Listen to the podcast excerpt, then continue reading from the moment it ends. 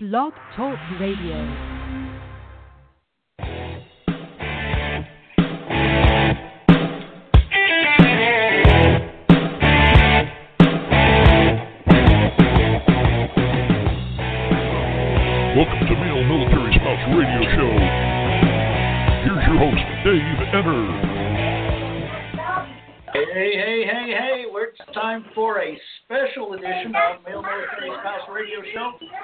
Fact, I've got somebody on the line right now. Who we got? Dan Hogan. Hello. Hey, Dan, how you doing? Good. How are you, Mr. Dave? Outstanding. Hey, uh, sorry if I sound a little bit hoarse, but uh, I seem to be losing my voice. Oh, that's not good. Driving me nuts. I bet. Anyway, How are you uh, doing today? Oh, I'm doing great. I'm having a blast. I, I had this, I had a, an interesting text from a friend last night, uh, Matt Diller, Dillo. He's in the in the Alaska area. He said, "Hey, why don't you do something at a time where you know we can get on on and do the show from Alaska?" And I said, "Sure, why not? I think we can do that." So I figured, what the hell, we'll just do it now. As a matter of fact, they got somebody that's calling in right now. Is this Jack? How's it going, guys? Hey, this, Good, this is man. Jack, How right? you? Yep, Jack. Jack Lee, outstanding. Um, anyway, Matt Matt wanted to, to do some talking, and he said here it said, um, "Oh, come on, let's get to the beginning of that sentence." he said he really appreciates the show. Um, gonna put you on mute for a quick minute there, Dan. Anyway, I, I just put you on, on mute there, Dan, because uh, uh, the background noise. I don't know what's happening. It's get, it got a little loud there, but I want to get this out real quick. Um, Matt called up and he, I mean, Matt got a hold of me on messaging and he said that uh, I needed some better equipment, but it was hard to hear me. He had to crank it up. Um, so I told him a little bit about that, and he said we were doing a great service and all. and then he said he wanted to do a podcast or something fierce because the people up at the base in um, let's see, where is he at? He's at um, Eielson Air Force Base in Alaska. And he said that the guys up there really, really, really had a lot of things they wanted to say. And I said, okay, well, fine, let's let's go. Well, let's do it uh, uh, in ten hours. And because it was uh, it was uh, midnight my time, ten hours ago. And I said, let's do it. So here we are. I'm waiting to see who's going to come in from Alaska and talk to me. Hey, who have I got that's come in? Hello? Uh oh. Would help if I push that button. Who have I got that just uh, rang the doorbell? Uh, it's Wayne, Dave. How are you, man? Hey, Wayne, what's up? You, baby. Yes, indeed. Okay, that's and Wayne's in. I've got Dan, I got Jack, I got Wayne. I'm hoping to get Matthew in from, like I said, from Alaska. Uh, he wants to. He and a bunch of guys wanted to talk about what what I was thinking about talking yesterday, but I was having a little bit of problem with my voice then. I'm a little better today, but it's not much better. I'm, I've got a little bit of voice back, but I wanted to talk yesterday at our regular time about fringe spouses. And and the reason why I, I brought up fringe spouses is somebody wrote a really nice article in one of the spouse magazines about fringe uh, spouses uh, from a woman's perspective. And you know that's cool. The, the, the women are, are right that when they're in a in a strange, unknown area, and that there's nobody around them that they can associate with military wise because they're not military or, or the area is not military. It's all a bunch of civilians, but they need, you know, there's no exchange, there's no commissary, there's no um, uh, TRICARE. Well, there is TRICARE, of course, but it's hard to get the TRICARE because they need to talk to a TRICARE facility, and the closest one is like six hours away. Fringe uh, spouses. But it just so happens that most fringe spouses are, are are experiencing what us guys experience everywhere we go. And so I put out a little response about that. Hey, what's up, Doug? Good to hear you, see you, buddy. Hey, Dave, is this thing on? It is on, yes, sir. All right. How's your uh, got- how's your internet uh, service these days? My internet service kind of still sucks, but I got a Uh-huh. computer that stays above it. I think. Uh, I picked up a nice uh, um, HP Pavilion 23 touchscreen, uh, all-in-one computer for, believe it or not, somebody was selling it on the internet, two hundred and fifty dollars. Fantastic. Has everything I could possibly want. Now I just need to get Sandbox to to um, come on board as a sponsor. I can, they're going to provide me with a Yeti, and then they're going to provide me with a soundboard. I need to get you back on board with, for the military guy because I run your commercials when I need to make a run quick bathroom break or grab a beer or something. But Sure, sure, that's fine. But uh, I know uh, I I know Sam Meek. I met him at a, uh USA conference a while back, and uh, you've got a great sponsor there too. I hope he comes on board as a sponsor because we talked about it a little bit. I did a video with them as part of the Military Spouse of the Year um top six, which was put out by put out by uh, uh, just the other day uh, through I think Military Spouse Magazine's Facebook page. They put them up for everybody to see, and um, I just got to connect back with him and see what's going on. Um, I'm also going to expand a little bit more. I've got somebody else that wants to do a podcast as well, and uh, Susan Reynolds. And Susan Reynolds wants to do something for all spouses, so we're looking at possibly putting together uh, a thing that will, will get introduced next month, perhaps, while we're there in Washington, D.C. It's called Spouse Spouts. We'll talk about just about anything and everything like we do here, but we're going to do it with all spouses of all branches, of all genders. Everybody under the sun can call in and talk about what they want to talk about. So, you know, one day we might be talking about tiaras and flowers, and the next day we're talking about grilling options. But Fantastic. we're gonna we're gonna do things together there, and I don't know. I I, I kind of have my fingers crossed to see what happens. I might be able to gain a couple of sponsors through the, this thing in DC, see. And I'm getting off of my subject. the, the subject I wanted to talk about today, and I want all of you to throw in your two cents worth about this, is PCSing into a fringe area. Specifically, when you go into an area that you know there is nothing close. What do you do? How do you prepare? What are what tips do you have? And I'll leave it out to you guys. Whoever starts talking first, take over.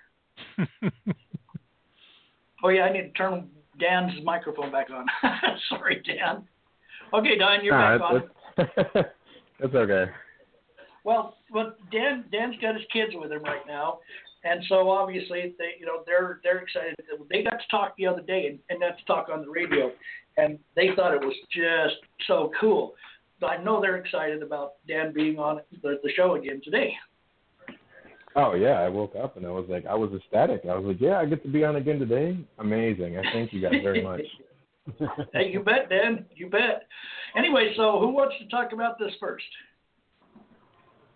Who doesn't like to be remote? I mean, I think it feels good. You can wake up and you don't have to look out the window and see your neighbor. But then again, what happens if you got to go to the store or you have an emergency, or something just happens and you got to go to the gas station? I mean, I don't. I, it would suck.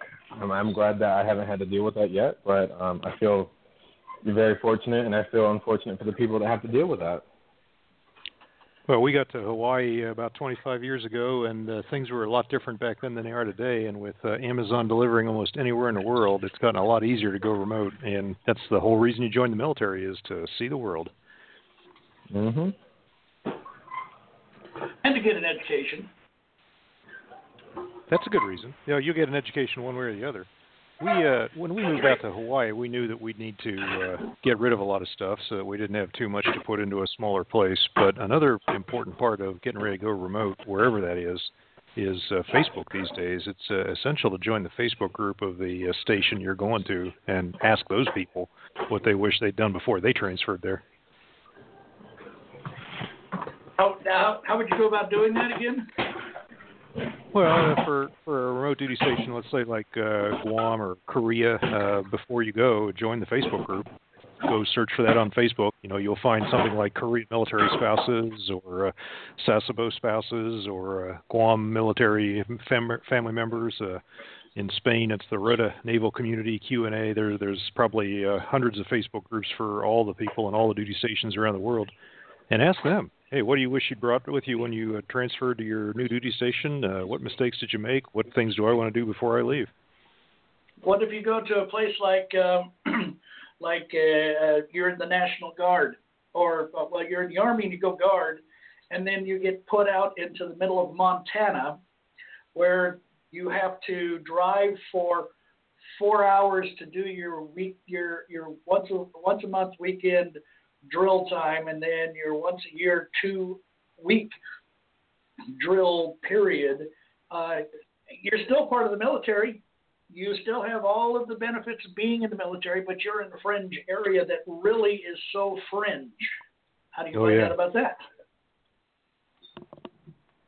Once again, there's uh, there's really nothing that uh, will help you uh, uh, get rid of the suck totally. It's still going to suck no matter how uh, how nice how nice you make it. But but your unit your unit does have a Facebook group, and they'll be happy to help. And I, I, I got to acknowledge that the National Guard are the guys who are most frequently unsupported. The families are most frequently unsupported when the uh, soldier deploys. But on the other hand, uh, there's there's ways to do it on social media that are way better now. right Hey, I'm I'm sitting here looking out my window, and the uh, brown quail family has had their baby chicks. I just saw mom and dad and four baby chicks strolling across the back lanai. It's the first time all year I've seen this. oh wow Yeah, what time is it there in hawaii right now it's uh, just before uh, 9 a.m. Uh, and it's they're they're morning critters. They're out either in the early morning or out in the late evening. But uh, this is uh, rare for them to actually be out in public like that. Usually they're skulking around in the background. Outstanding. Uh, what time is it there in uh, Phoenix, Jack? Yeah, it's uh, 11:42. Sorry. What time? Uh, play, it's 11:42. Sorry, break. We're playing break the ice, so I have you guys on mute, so you don't hear all the, the fun stuff when I'm not talking. Um, Me too. all the trash talk. yeah, mo- mom's on hour 90 and, and counting this week, so uh, Ugh. trying to keep the little guy busy. wow. And Wayne, you're over in Florida. How what time is it there? Two forty-five. Two forty-five. Gotcha. And Dan, I forgot where you were at. Camp Pendleton, California. It is also 11:42, and I am bouncing back and forth with you guys on mute because we're still unpacking our house. Wow. Oh, that's right. That's right. well, you if you if you're running if you're running mute on your phone, then I won't worry about running mute on my side. All right, that sounds good. When you guys, uh, Okay. I'll, I'll try to fill in a little there, but uh, when you guys give me a, a name shout out, I'll uh, unmute and I'll talk. There you go. We will do that. That works fine. Okay, so um, you guys go ahead and chat again because I'm gonna I'm gonna try and find that that article uh, that I read that got me started on this. Well, who do we have here that's uh, on the phone from Alaska? Has anybody dialed in yet from there, or is uh, Not that, yet. Uh, is that okay? Not yet. I'm hoping, but it hasn't happened yet. Yeah. Well, I, I'm not- I'm not remote, but I did find this uh, Meetup.com thing is really good to find people that have similar interests. So Oh yeah. I think that'd be it'd be really nice for you know if you're in a remote location to try to find other spouses that way um, outside of Facebook. What was Uh, I've heard a lot of good things about me. It's called Meetup.com. I've heard a lot of good things about that from uh, people of uh, our uh, baby boomer demographic, Dave. Uh, a lot of people use that just to uh, find ways to get together in their in their 50s and 60s from people who you might not otherwise run into. Yeah, that sounds a little scary to me. I'm not I'm not single, so you know. It, Well- it, no, it's uh, it, it's it's not uh, what uh, Match.com. It's Meetup.com. Dave. Uh, they're it's not all about the sex, drugs, and rock and roll. There are people there that just want to meet up for a cup of coffee or to go see a, a theater event or some other socializing. Well, it's, but yeah, yeah, okay. Well, okay. Well, oh, yeah. I could, yeah. I'm sure it's I spouse still. okay. I still, I, I still might get a little nervous about that, you know. That's the thing. You're the type of guy that never meets a stranger. Anywhere you go, you can find a friend. So you're, That is true. That's a little bit foreign. To, that's a little foreign to you to go online, look for a friend. Well, I, I, I have in the past met met people and you know decided it was time to to meet them in person, and boy, was that a mistake. Ooh, you're you're much smarter over the internet than you are in person. Is that is that the problem? Absolutely, and I'm skinny, and I'm and I'm uh, and I'm and very buff. Okay, so don't give me shit. Huh? My dad can whip your dad any day. I think I think one of the biggest things about uh, going to a remote duty station is uh, having very rugged, durable stuff that's unlikely to uh, break in the in the move because you're probably not dealing with the most uh, efficient or uh, proficient movers in the nation. Well, what do you think about the idea that when that that not to worry too much about that and just well, okay, yeah, wait, you're right, you're right. Because I was just about to say, don't worry about it, because when it breaks, you know, you can get it replaced. But if you go Hmm. somewhere that's remote, how fast are they going to approve your claim? Do they have to send Well, out that's an the. Where are you going to go? Yeah, Yeah, even I mean, if who's you get going the to money, replace what are it? you gonna go buy? IKEA. I mean, now I, I I think I'm going back to Texas. When we leave it here, we're going to go back to Texas. I think. You have just doomed yourself to a three-year tour in Korea, my friend. Oh, fuck. Well, actually, that's not so bad. That's not so bad. Okay. I mean, I can probably live with that because I got Philip. I can always count on Philip to give me pointers. there you go. He did exceptionally well there, and you know I can count on him because he's over in Stuttgart, just a couple of miles away for me. Um, I I could always just you know ask him what uh, what to look out for. What yeah, that, that would work. I could do that. I could do that. Okay. but not unlike you're lucky because you don't have to worry about that. Your your wife's out now. I, I'm I'm loving it now, but uh, we still live it vicariously through our daughter. She just packed out of uh, Rota, Spain last week, and she's sending all her household goods to uh, Charleston, South Carolina. Oh, nuke school, nice. Uh, you know it. She's uh, getting ready to start there on the 18th of May, and uh, she's still trying to figure out all the other details. Hey, got somebody else that's uh, come into the show. Who we got? 808 area code. Who we got? Really? Who's that? I don't know. Gotta be Jay. Is this Oh, Jay? Jay, Jay still has his uh, Hawaii cell phone. Is is 808 a, a, a, a Wait, you know what? It would help if I take him off of mute. Hello, who we got? I'm. This is Jay. Oh, This is Jay. All right. Gotcha. Yes. I'm just running around, so I'm on my cell phone today. All right. Right, Roger that. Okay, you're you're you're you're in there. You got any got any bits of wisdom for us? Because I mean, hey, why else would you call, right? Um, I actually don't even know what the, the topic is. I've been so busy running around. What was the topic? The topic the topic is PCSing into a fringe area. The experiences of seasoned male mil spouses. And the, the reason we have special time today of being, you know, at where it is now, a day later, is because I got a message from one of our uh, male spouses in Alaska that wanted to come onto the show, and having it at this time works out really well for them to listen in and perhaps be able to call in. You know, maybe that's the reason. Guys, if you're listening and you want to call in, Jay, I'm going to put you on mute for a quick second.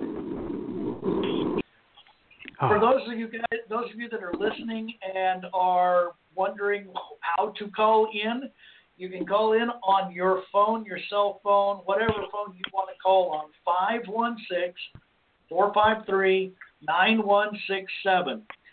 That's 516 453 9167. I didn't get the 800 number option. I didn't want to pay for that because it's already costing me an arm and a leg for this thing anyway. um, I didn't want to get the 800 number because so many phone plans have done away with long distance charges that it made no sense at all to have an 800 number. Any phone number works just fine. You just don't want to do international. Now, if you're doing international, use Skype. Or you could even, if you really wanted, I could probably figure out how to get uh, another computer in, and we could jack it in with the through the microphone ports. Another computer, and I could, and we could go with a, I guess we could do Messenger. We could do um, Hangouts. We could do any number of things to get anybody, get everybody together. But we'll we'll figure that out later as it grows. but in the meantime, call in. If all you've got is the computer in front of you, and you know you have Skype on your computer, you can, from the Facebook page, from the Male Military Spouse Radio Show Facebook page, click the Call Now button. That Call Now button will launch Skype and it will try to connect you here because it will already put the phone number in automatically. So try that. Lots of ways to connect in. Jump right in as, as much as you see fit. Okay, Jay, I'm taking you off mute. Here we go. I'm trying to. And there we go. You're off of mute. Jay, you can jump in as you see fit. Uh, I'm good. Uh, I was just gonna wait until I actually stop the car so that way you guys don't hear that car sound. I gotta go stop Ah. the store pretty soon anyway. uh, they, I do have another option here is if you go to the chat room and you use the chat room, which which is something Jay does all the time for when when where we've got him giving out great links and things like that. Use the chat room. That's that you you can get to from the the from the the, the page from the Blog Talk Radio page. Use the chat room and put out any links that you mention on the show, and that way it becomes part of the part of the library forever and ever and ever and ever. Have fun with that. Anyhow, let's see. What about the ones if you've got? Go ahead. Yeah, I can't use the chat room on my phone anymore. They uh, updated something or other, and now it doesn't work. Oh, yeah, yeah, I've seen that happen. It's something to do with Adobe Flash. That's Well- right. It's Adobe Flash that's holding it back, but uh, yeah, I can't update it on Android anyway. Well, Adobe Flash will catch up eventually one day, I hope. Who knows? Anyway, so uh, what do you guys think of the what? Uh, what else you want to throw in onto the discussion?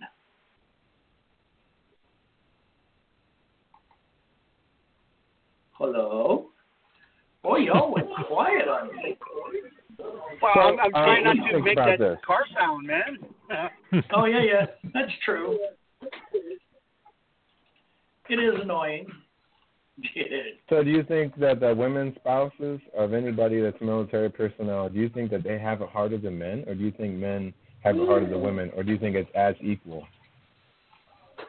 now, are you asking me, or are you asking me, or are you asking group? The group, you know, the other guys, the other military spouses, because I notice that, you know, my friends, they almost take pity on me because they feel as if I'm not as man enough as if I should be because I'm not the military personnel, that I am just a spouse. I think it makes you more manly. Think about how badass these ladies are.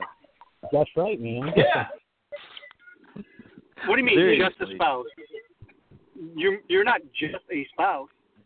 Yeah, you're right. I'm I'm the one that had to sit there and pray for my wife and my family. I take care of my son. I end up taking on taking care of my uncle with this, and um, I just really hate hearing the criticism that oh you're just you're the man at home. Like no, I'm I do a lot more. I cook, I clean, you know, I I do the laundry, I take care of my son. I got him potty trained now.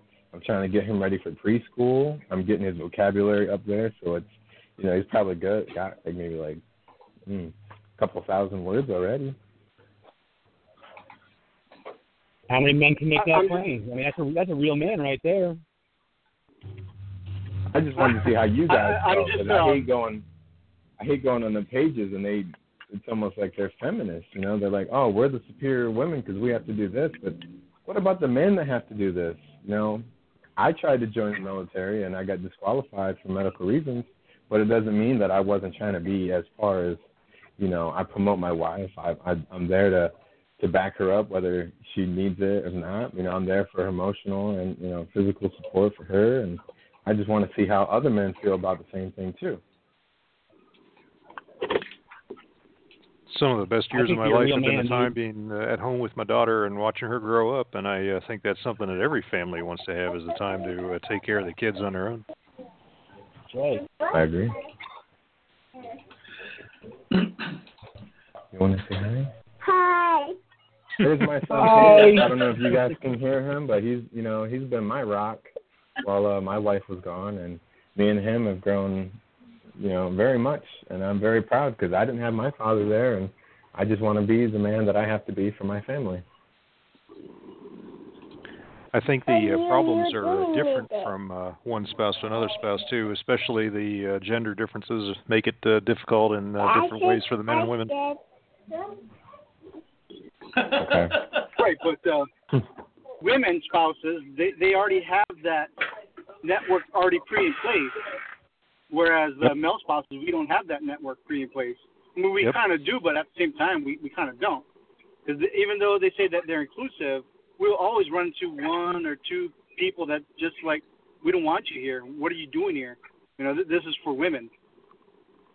And even even when it's a base function, even when it's something run by the base or by the command, uh, most of the uh, customers are still women. You know, 90% of the people they have to pay attention to are women, so that's where their focus is going to be.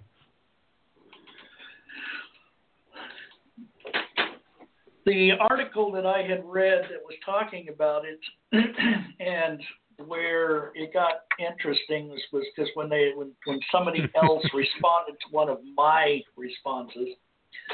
Uh, was talking about how it was difficult and that they felt like they were they were now uh, separated from their their family of other spouses. They were part of the article. They were able to uh, gain a, a, a core group of people that, that, that they could deal with, that could handle everything that they were handling. They had shoulders to cry on and wine to drink, and and uh, uh, people that you, you know the kid needed somebody to you needed somebody to watch the kid while you make a quick run into the store to get something else. You had somebody to do that by walking across the street Mhm. because they on base housing. Well. and how they didn't have that anymore because they're now in an area where everybody seems to be looking down upon them uh, because they were military spouses and didn't belong in that neighborhood. And so I responded with, "Congratulations, you now you now know how us male spouses feel, no matter where we go."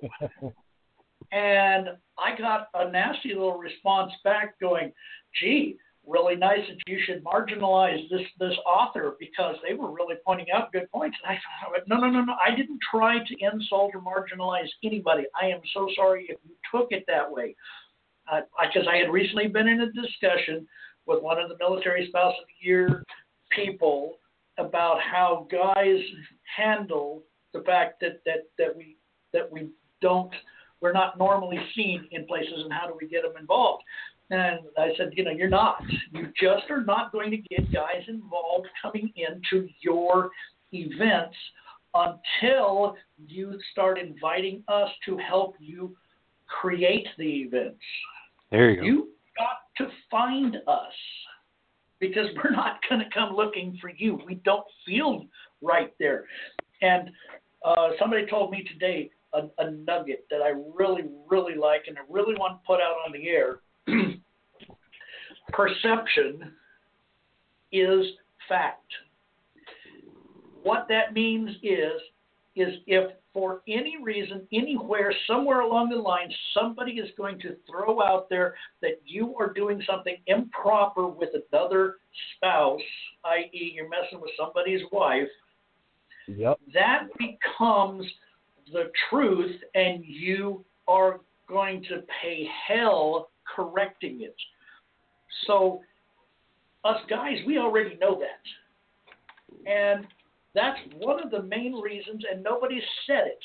Everything I've read so far that we've thrown out in the past four years, five years. Wayne, how long ago was it that you and I started to, started doing stuff like this when we were working manning the home front? That was what years- four Five four and a half years ago right? when I started it. Yeah.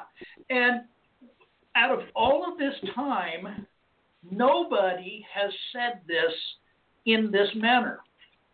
We already, guys, already know in our soul. You don't have to be told, or we don't have to be told.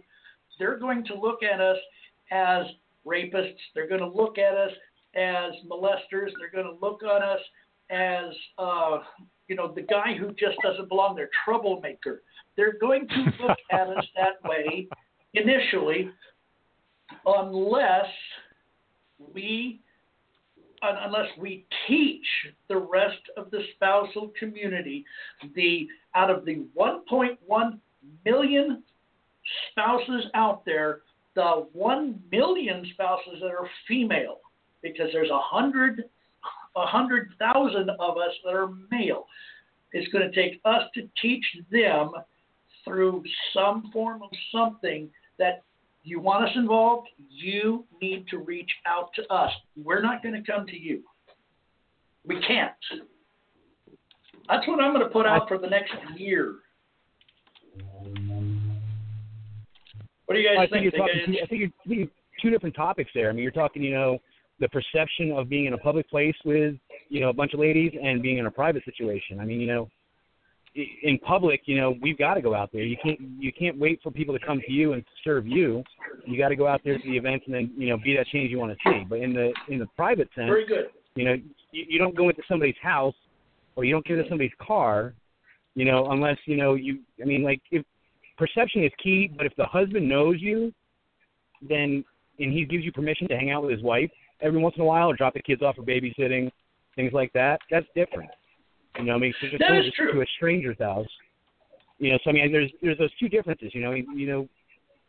So we've got to go out there. I mean, send the message that you know you got to come to us and you got to serve us. You know, we got to go to them and show them that we're here too and we want to be part of the community. That is true, and, and and I will give you that. That's the the that is a very good point because and I just got finished doing something like that today too. Because earlier today we had for the I'm part of the Ramstein Enlisted Spouse Association here. Uh, we just signed up our second male member. Woohoo! And yeah, I know it's impressive. Woohoo! Um, but we also signed up five women. So anyway, I was there at the meet and greet table, which was done in the food court of the or of the exchange. So you know it was it was high visibility. Yes, I'm the one that I will go out there and I will put myself out there and to take what you said, Wayne, and expand it a little bit more. If your personality allows you to be able to go out there to the, the various locations and the various people to make your presence public, then don't listen to what I had to say just a few minutes ago. Because you obviously have the abilities that, whether they're natural or they were grown by somebody else through training or whatnot, if you have that capability to go out there and be a personable person and not be, you know, like I don't know, uh, Doug comes to mind because he's he's a shy, quiet guy. Uh, you know, and that's and that's where like the the the model that you know I was trying to get going with manning the home front at Fort Riley. that type of model is something that if embraced, it would you know alleviate a lot of the problems. Oh, where yeah. you've got Yeah. where you've got guy where you've got guys meeting, you know, they know they can get to dinner, get together for dinner and beer once a month, and events, you know, another time a month. You know, th- that's where that's where it starts. Um, unfortunately, when I got to Joint Base Lewis McChord, I ran into an issue, and I just you know I couldn't get get past it and emotionally, and uh, I dropped the ball on that. But you know, I think that model is you know if that model would get picked up again and somebody would run with it, I, I think it would catch on, especially now with you know so much more talk about it and the equality for women service members. I think now would be a good time for somebody else to try to recreate what we were doing out there at Fort Riley. And uh, the only thing I would suggest Well, I- is have structure. And I was Mm. doing it there in Fort Campbell as well, because that's I, I I started up a chapter uh, of, of uh, manning the home front as well, and I never could get it to to take root. Well, the, the the thing that I found, you know, and that I wanted to do at Joint Base Lewis McChord was uh, get under the spouses club, um, because I was having problems with the guys at Fort Riley. You know, I mean, they their their thought process wasn't where mine was, and where like yours is, Dave, and you know, the guys who are calling in now, you know, where it's like, hey, let's build each other up. We're here for a purpose. You know, we're here to get beers and we're here to get wings and we're here to have a good time, but we've got meaning behind what we're meeting for. Um, so when you when you fall into the spouses club, you uh, I'm sorry, I'm getting feedback, so it's messing me up. Yeah, I know. It's kind of hard Uh, unless you can find a way to turn it down a touch, not the microphone, Now- but whatever. Um, but uh, you know, falling under the spouses club at Joint Base Lewis McChord is what I was hoping for because then you've got the the authority above.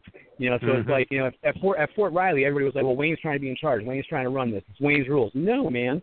This is the army. We're not going to sit here and screw up. We're not going to sit here and you know make asses out of ourselves and our families and the army community.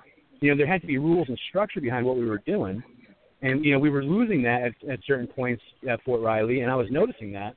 And you know, it was it was just one of those things where I had you know a couple bad apples, you know, ruining for the whole bunch basically. Um, so that's why when I went to Joint Base Lewis McChord, I tried getting linking with the spouses club, and they were more than willing. You know, I went into some personal issues and I couldn't, you know, follow through. Um, but you know that that to me would be the key to have the spouses clubs sponsor a subchapter, you know, and just and be able to promote it. Because then if you get out there, then it's going to be promoted through the commands. You know, you're going to have you know the the signature of people who matter.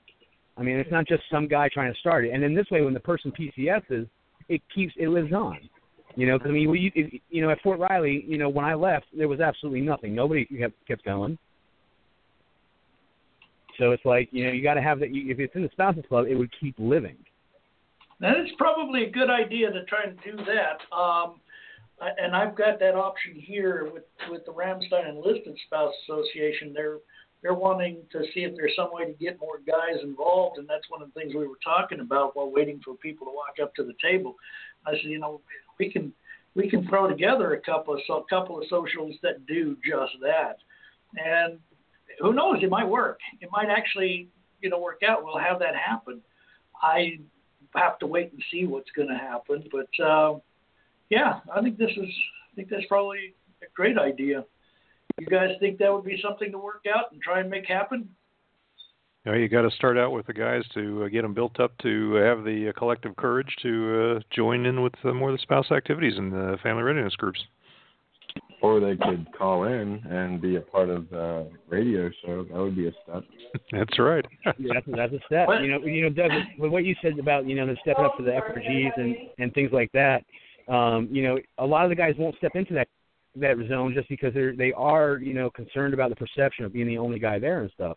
So that's why when you create a a, a male centered group for them, you know they know they're going to hang out with guys and guys only, and then that's where you know guys like me and you would say, okay, now go to your friggin' FRG because you need to be there. You know, because you guys need to be told that. You know that it's okay to go. It's okay to get the information from your command. It's okay to bake a cake. It's okay to you know do the things that the FRGs are doing. You just and we need to build each other up on that. You know, because a lot of a lot of men get have that mental block that keeps them from going. So if you put them in with men that say, "Hey, it's okay," because that's what we were seeing at Fort Riley. Is once we started the guys saying, "Oh yeah, I go to the FRG, I do this event, I do this," other guys started doing it too. You know, you get some naysayers that are like, "No, I don't want anything to do with it," but you just tune them out and you tell them to go screw themselves. And and sure, and, and and Dave, you had a good point about signing them up as soon as they get there. You know, if you can find the male military spouses as soon as they uh, transfer in, then you can start that uh, that bonding and that building process right away before they uh, get shy or or give up. Yeah. Yep. I just found the article in which uh, we were I was talking about for who what was happening. It's it's an article that was put in the Military Spouse magazine.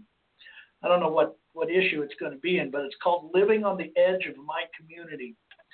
And the gal was the gal was the National Guard spouse. Um, she started it out with you know the link to the the the article itself was how do National Guard spouses feel as if they belong when they are living on the edge of the community? Here's a hint have the best of both worlds. Anyway, so they, they talked about it, and I put on there, I says, us guys have to take your word for that because they were they were trying to build up how cool it could be, blah blah blah blah. I said, for us, the mere nature of being statistically one out of ten spouses, we live on the fringe, regardless of military community size. If you want to feel our pain, be the fringe military wife this article relays. For us guys, this is no new info. so this gal responds back. She says, then speak up by contributing your own experience. Create awareness for male spouses. I would love any insight relayed by male spouses to help me better understand how to embrace you. However, your comment discredits another person's struggle and experience. At least that's how I read it. This isn't a competition for who has it harder, but rather a place to understand and seek to be understood.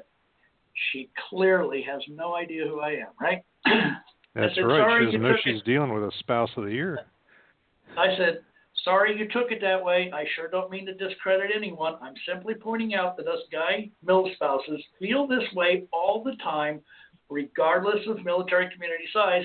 This article is spot on describing the difficulties. And if you get a chance, go read it. It's uh, look for "Living on the Edge of My Community" on Military Spouse, uh, militaryspouse.com. I can I can give you I can read out the the link edge the, the link if you want to try and type it in. I'll just post it in the Facebook group. Uh, it, it's on the Facebook, but I can I can I can, I can, I can, I can, I can try and put it into the text. I mean, into the chat room. Let's see what it comes up looking like. It did. It worked great. Um, the actual link is, and if you look in the chat room, it'll look truncated. It's http slash slash militaryspouse.com slash military minus life. When I say minus, I mean the minus sign. Slash military minus branches slash national minus guard slash living slash on slash the slash edge slash of slash my slash community backslash. All right. Can you say it again? Okay. I'm kidding. I'm kidding. yeah, no. All right, I put it in the I put it into the chat room, and it will be. I will make sure that the the uh, the um, um, a text dump of this chat room will be added to the to the, the comment side of the show. Okay, so y'all will get that. But anyway, um, I'm going to go to that. I'm going to go to that uh, article itself. Do you guys want me to read this? It's not that long. Dave, I've got to uh, check out here and uh, go hang out with the uh, tree trimmers metaphorically. I'll be on the ground while they're hanging out. Well, you can bring it up on your cell phone and listen in. I'll, uh, I'll I'll I'll try that. We'll see how that goes out here. But uh, I've got one bar in Hawaii. So, uh, yeah, we'll see how impressed they are with that. Okay. Yeah, you, You'll hear the just have it- chainsaw noises. Have it in your pocket and earphones. You know, that's all you That's do right. listening.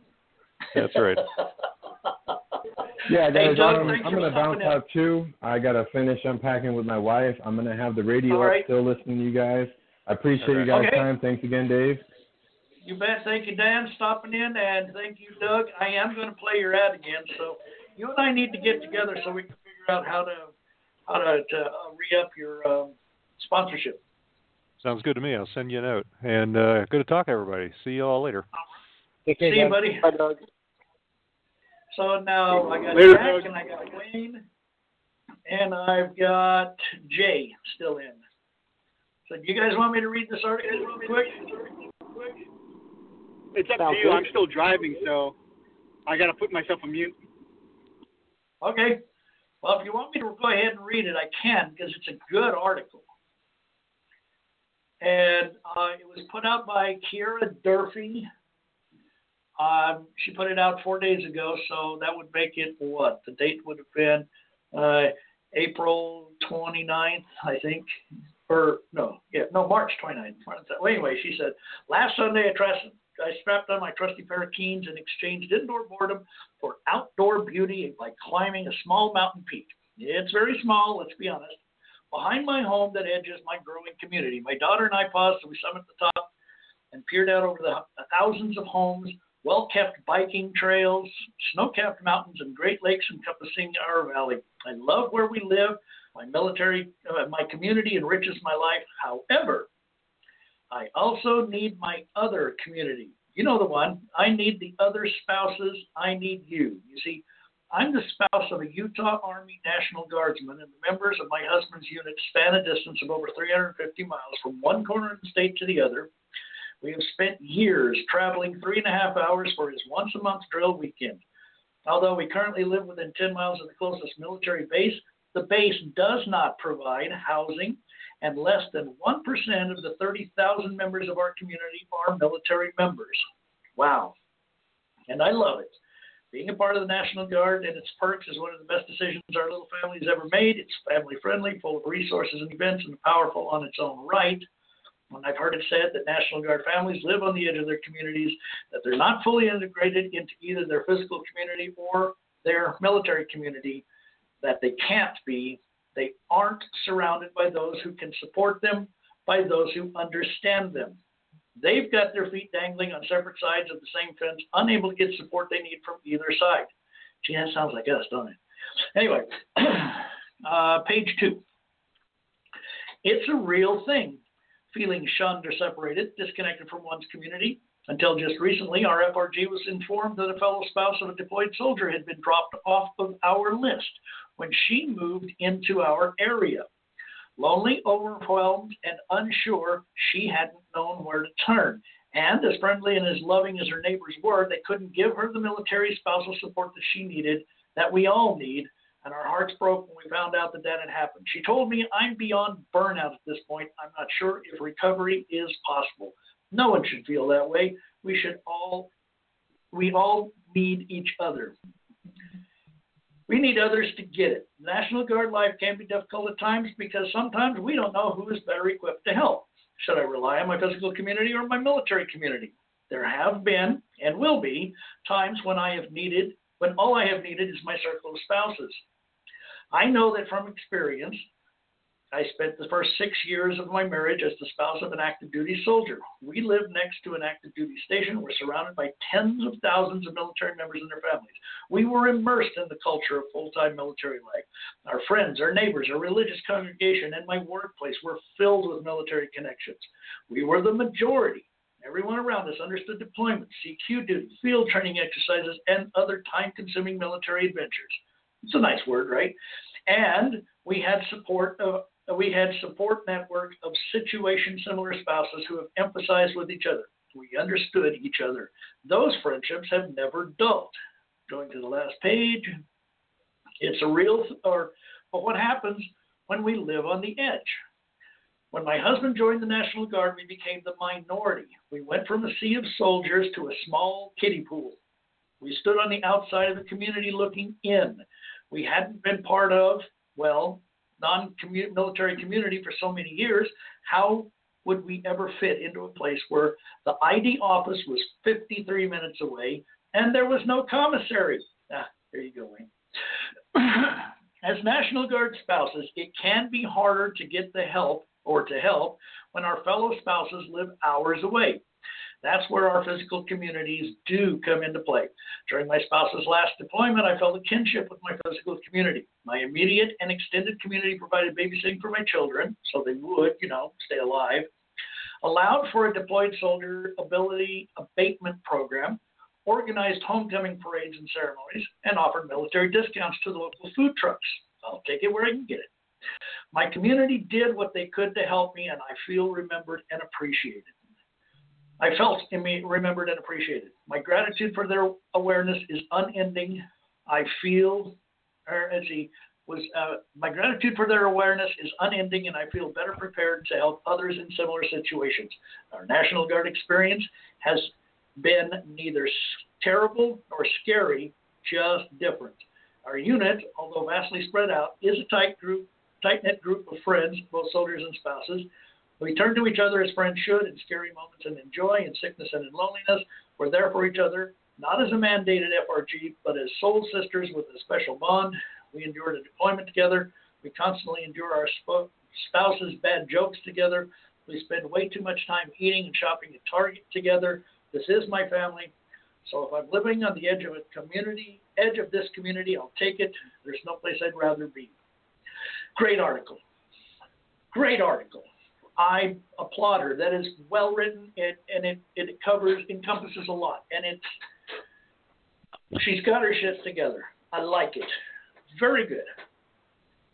But that's us all the time. It doesn't matter where we're at. That's us. And they got mad at me. but it's also not totally us because you know at, on military bases you know you've got the functions that are going on you know you've got the the MWR you've got the events that are catered to you you've got the opportunity to you know do things you know and then you get out into the reg- the normal community and you go to an area that you may not know very well and then you've got to find that community there when nobody else when you're not being catered to and served so I mean, like, But you're that's also not us. That's not us totally. No, it's But not you're also totally still a because- per-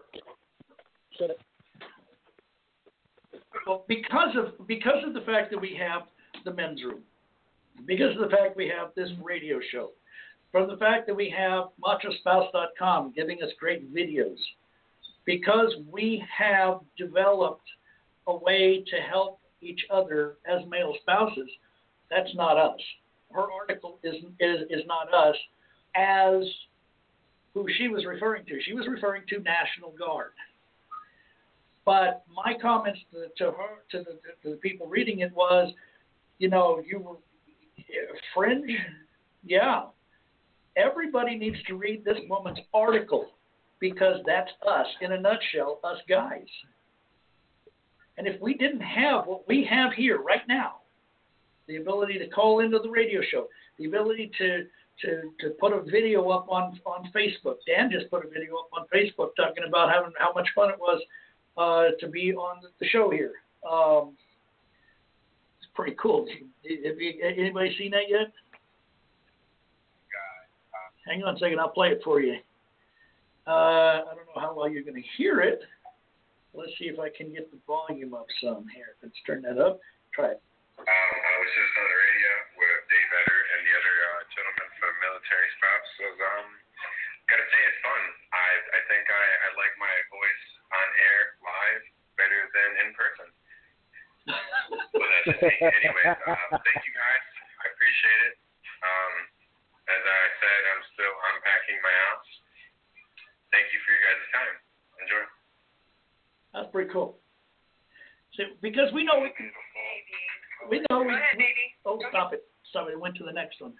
Um, but that was pretty cool. I guess somebody else wants to come into the show. Who have I got on the show? Uh, it's just me. I'm switching phones. I just got home. Gotcha, Jay. All righty, move that over there and hit save. Okay. So I mean, we got that ability. We do that on on uh, on Facebook. We know who we're, we we know people that are going to be uh, uh, contacting us. It's it's just we're having a blast with this.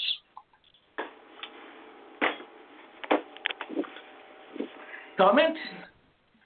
Anybody? I'm gonna. Well, I, I there's a similar article that Next Gen MilSpouse put out, which is it was a great article. I, I got to say it was a great article, but uh, I'm gonna see if I can pull it up. The the thing was that it was about um, a a perspective of a female talking about marrying into the military, and it kind of went on about things like that. What was very very interesting to me was that since it is it is comes from next gen, that uh, some people from the LGBT community responded to that um, article. It was very interesting the, the way that they they responded. What was the article again? I'm trying to find it right now since I'm home, and uh, I'll, I'll, it was on Facebook. I know it was on Facebook. It was just uh, it was talking about how they married into the the military and how my husband is this, my husband is that, my husband is this, and all this kind of things. And the LGBT female community said, "Wow, this article would have been great if it. I know that next gen is all inclusive kind of thing, but uh, it has nothing on you know uh, I, I didn't marry a husband I married my wife kind of thing so Right. it was just an article that they they put out and I thought the article was was really well written and everything else but I agreed with LGBT it, it was very lacking Yeah, and and this this gal here, um, like I said, she did a great job with this article. Really, really did. Um, and the one, the gal that gave the comments about me, about me, what, did- it say that that, that I wasn't being. Um, Let's go back to it. Says, isn't the competition who has it harder, rather a place to be understand and to seek to understand? She doesn't get that that I'm talking about the fact that that us guys don't have a, a, a place where we're not marginalized, except in our own little community that we've created, like right here. And until until they, you know, uh, I don't know what I'm trying to say. I, mean, I, I think it c- comparing, you know, the the fringe community to to male spouses in the natural setting of base community, that's it's not really a fair comparison. You know, because because you know the thing that holds guys back is themselves, and you know, I mean, yeah, the events suck, but there's there's the USO, there's the MWR, there's you know all sorts of things on on base that will uh, cater to all families, and you know when you go out into the National Guard community, then you're gonna have you're gonna have you know you got to go find the new the community that you live in and find out who does what, and you don't have those free services, you don't have those those events that are going on for you. I mean, I think it's I don't think have- it's really a fair comparison. you have a solid community that you you live in. Like that you, you you're not moving. You're in you're in one spot. And you have the deployments and they're a little I too that's a frequent for national guard but you're you're that's a you're in one spot and you can meet all your all your neighbors just like any normal american And and, and that's the Well, thing. That, that's the variable. Why why We're- would we're- like is is somebody living in that community for ten years and then they decide they're gonna hey you know you know now they're gonna join the National Guard or do they move into the community and then they get deployed and they've only been there for 16 months and then they're expected to you know have built that community in that short of time. So I mean it's like have they had the time to build the community? Because when you go into a community that you don't know, it doesn't matter where you are. You know, it's and that's still you know they can go out and meet neighbors like any average American but it's a little bit harder when you're dealing with the field training exercises and you're dealing with you know the long hours if you're active duty National Guard. yeah but a wife meeting other wives like the traditional household um they're going to have a heck of a lot easier time in a civilian neighborhood than uh, a stay-at-home dad or a trailing male spouse would in that same situation, right? I mean, they have a big leg up. I'm not, not, not doubting the the deployments are argue way harder for National Guard because of the the way it's all set up. Um, I just think you're, you're in a traditional. You're, you're an American. You're, you're like any other American in the entire world. Um, Yeah, those 16 months, your your husband does one weekend a month. yeah. yeah. I mean, I I have to go out and meet all my neighbors and uh be the awkward, "Hey, it's Tuesday morning. Why are you at the playground?" Um on base or off and still have to build my community and without bringing my wife into it just cuz she's busy working. Um so I I think it's just different. You know, there's there's there's there's pros and cons to it all. I don't I don't think it's the hardest thing in the world. I think you know, the, the poor National Guard guy, uh, man, he's he's in trouble. Um, I'm, But even I was then, wondering he- if he might have it easier on on the civilian side. I, I, I don't. I'm not saying he would. I'm I'm wondering if he would.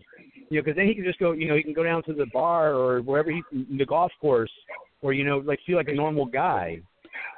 So Well, he doesn't. He doesn't have that. There's. There's. He's. He's got. Uh, I'm going to be speaking mostly because I never did do the guard, but we had a very large, not really large, I shouldn't say, but we had a very. Our guard component in my hometown was consisted of a lot of the key players in my hometown. It was a small town, and so the guard really did take a large percentage of the the, the population, uh, a good good 30% of the population, because I had a really small hometown.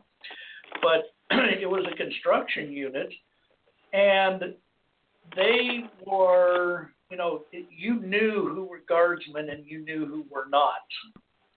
Uh, as far as the guys that were there, there were no women that were a member of the guard all of the women involved with the guard were spouses. And they had themselves a nice little community, and they took play. They took part in stuff happening at the American Legion and the VFW, uh, because uh, our VFW and American Legion Post accepted them in with open arms. And not necessarily the, the, the, the nature of the beast, because the American Legion is for veterans who served during times of war as is uh, determined by Congress, and the VFW is uh, veterans of any war where you put your feet on the ground over there. You know, it, it's still those were the two the two uh, um, uh, organizations that you know most everybody in my hometown where it was a veteran of some form, uh, be it Guard, be it Marines, be it Air Force, Navy. Um, you know, and so to have these guardsmen who got to play as uh, uh, active duty every now and then, uh, yeah, they were welcomed in and they were they were allowed to participate until you know one day they actually were able to be eligible to join. You know, um, so it wasn't unusual to see them there. But I'm telling you, when they did deploy, when they did deploy, the wives were lost. They didn't know what to do. And when they came to the Legion and were needing this and needing that, we weren't prepared to help them because that's not the mission of the American Legion as a general rule. And so we didn't have funds set aside to help them. We weren't prepared to set them up with a family readiness group of any way, shape, or form. Um, and I come from an era where there was not an America, uh, there was not a family readiness group, so I didn't know that this sort of stuff could possibly exist. So, as commander of my local post, I didn't know how to help these these families out. We helped them out as our local town would, as the town wrapping our arms around everybody and helping them out, but we couldn't do it because they were military. See what I'm saying? And so it wasn't so much of a fringe effect in my hometown for the guardsmen. But if you're out like in the middle of nowhere, Utah, in a community that is large, but there's no base, like she said in her her article, there was there was a major base ten miles away, but it clear uh, uh, it wasn't wasn't National Guard, so housing is only available for that particular branch and those people assigned to that base. And so she, her family was out, out in the cold. There was no commissary there. You had to go further to get to a commissary, three and a half hours. Um, we fortunately don't have to live like that until our wives go National Guard or husbands, if there's anybody that's uh, um, listening in on the, the podcast later that is uh, got themselves a husband. You know, it's until our spouse goes guard. I don't think we really have to worry about that. Well, we do right now recognize being a fringe person.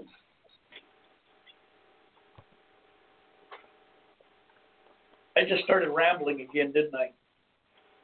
Uh, a little bit. Yeah. Keep them honest, Almost Jay. as bad. Keep them honest. Hey, hey, Wayne, it's almost as bad as some of your videos. Hey, man, don't hate. I'm not hating. I'm not hating. I'm just talking about how long they ramble. What can I tell you? I got to get my same- point out there. Saying the same thing over and over again. I I got to stop doing that. I got to say it the same way a thousand times. Anybody listening? Still nobody listens. Yeah. Well, you're trying. On the Um, I did tell Doug. I did tell Doug I was going to play his ad, didn't I? You did. I did, so I better do that. Let me take a quick 60 seconds here and we'll play uh, the ad for the military guide back in 60. Is your current financial state keeping you up at night? Unsure how you could possibly save for retirement with such a tight budget? Well, one of today's sponsors is the Military Guide for Financial Independence and Retirement, written by Doug Nordman and is available through your local library or for purchase on Amazon. This book shows service members, veterans, and their families how to reach financial independence and retire on their terms, and, in my opinion, should be required reading for all mil spouses. There are no tricks or gimmicks, just thoughtful spending and a higher savings rate. Most military families can do this within 10 to 20 years, and a few have done it even faster. All of Doug's royalties are donated to military charities, so you know he's financially independent without your money. So, get your copy today from the library or buy one at Amazon. The Military Guide to Financial Independence and Retirement, written by Doug Nordman. All right, we're back on the show. It is Male Military Spouse Radio Show, episode number 65, PCSing into a fringe area. Experiences of seasoned male mil spouses. Got on the line with us right now. Got Jack Lee, I got Wayne Perry, and got Jay Hao. And guys, uh, back to you. uh, on the bottom of the chat room, I posted two links. Uh, one was a beautiful something or other. I forget what it. Beautiful, Uh, web, beautiful in his time, yeah. Okay, that one is the wedding gown or uh, dear military bride who will wear my wedding gown article that the LGBT community has actually responded to, which is actually great. Uh, Again, it's a, it's a good article. It's written from her perspective, but uh, it does touch on uh, how inclusive. And there's the very bottom link is the National Stay-at-Home Dad article that Everett Lopez pointed out. It's called "The Only Dad." and that one was interesting in the fact that I responded back to the guy, and the guy is a civilian. You know, they're, they're civilian side of us male male spouses. And what was the? Do I? I think I probably have time to read that real quick. I'll try linking on it and see if I can bring it up. the only dad dot I mean the homedad dot org is the National at Home Network, Right. and the only dad. Um, is this a? lo- Oh, stop it! I'm not going to subscribe to your newsletter.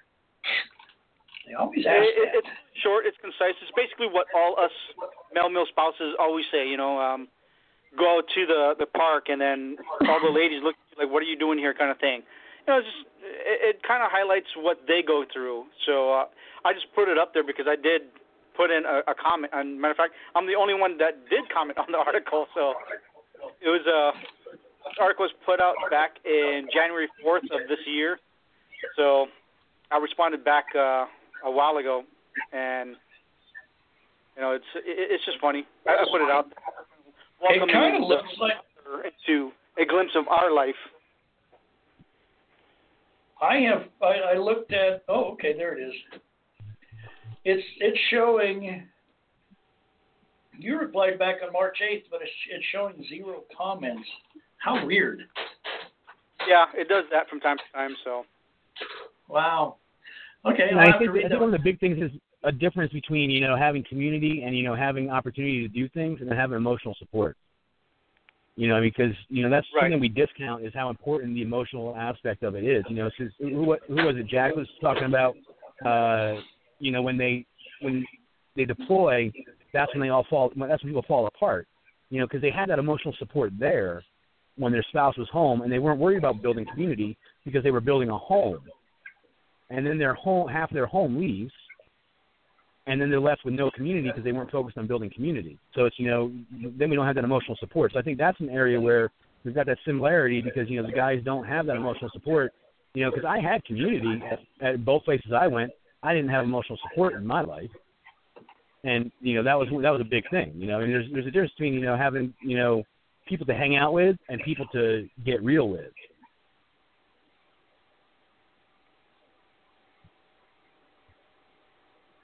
I'm waiting for somebody to respond. Well, I guess that's my thing. I don't. My circle's not big enough that that's different. Um, you know, the people that I that I know or the the people that I know. I mean, I guess I do talk to some people, random people at the park, but the majority of people that I know, it's like those are the people that I can, uh, you know, share all my my struggles with. Um, and it's it's about meeting those people and getting those people and, and building the deck, uh, so to speak, when we get to a new assignment to to go and and, and try to find uh, your people. Um, you know, my wife and I aren't religious, and uh, in the Air Force, that's uh, that might be as well might as well be the scarlet letter. That might be worse than being a uh, a male spouse. Um, you know, if you're not involved in a church, that's it's a big deal. Um, so trying to find other people that just you know are, are kind of outliers like that is is is hard uh, because people that are that are religious once they find out you're not, um, you know, they kind of scurry off. The love of Jesus all of a sudden dries up. well, worse than that, worse than that, the, the, the love of Jesus starts pounding down on you.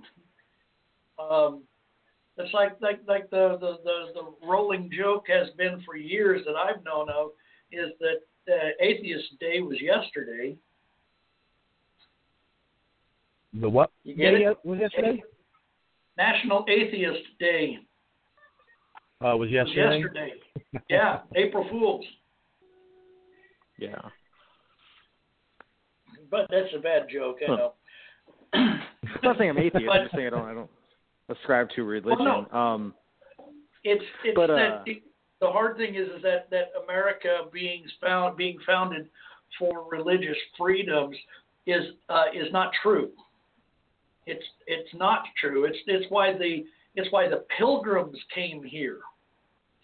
That's why America has the people that are in there now as as because when they started out and we decided to become a nation and break away from England, uh, it was for taxation. It was it had nothing to do with religion. We had already determined that religious freedom was going to happen in the United States because that's where they were throwing everybody that wasn't believing the Church of England.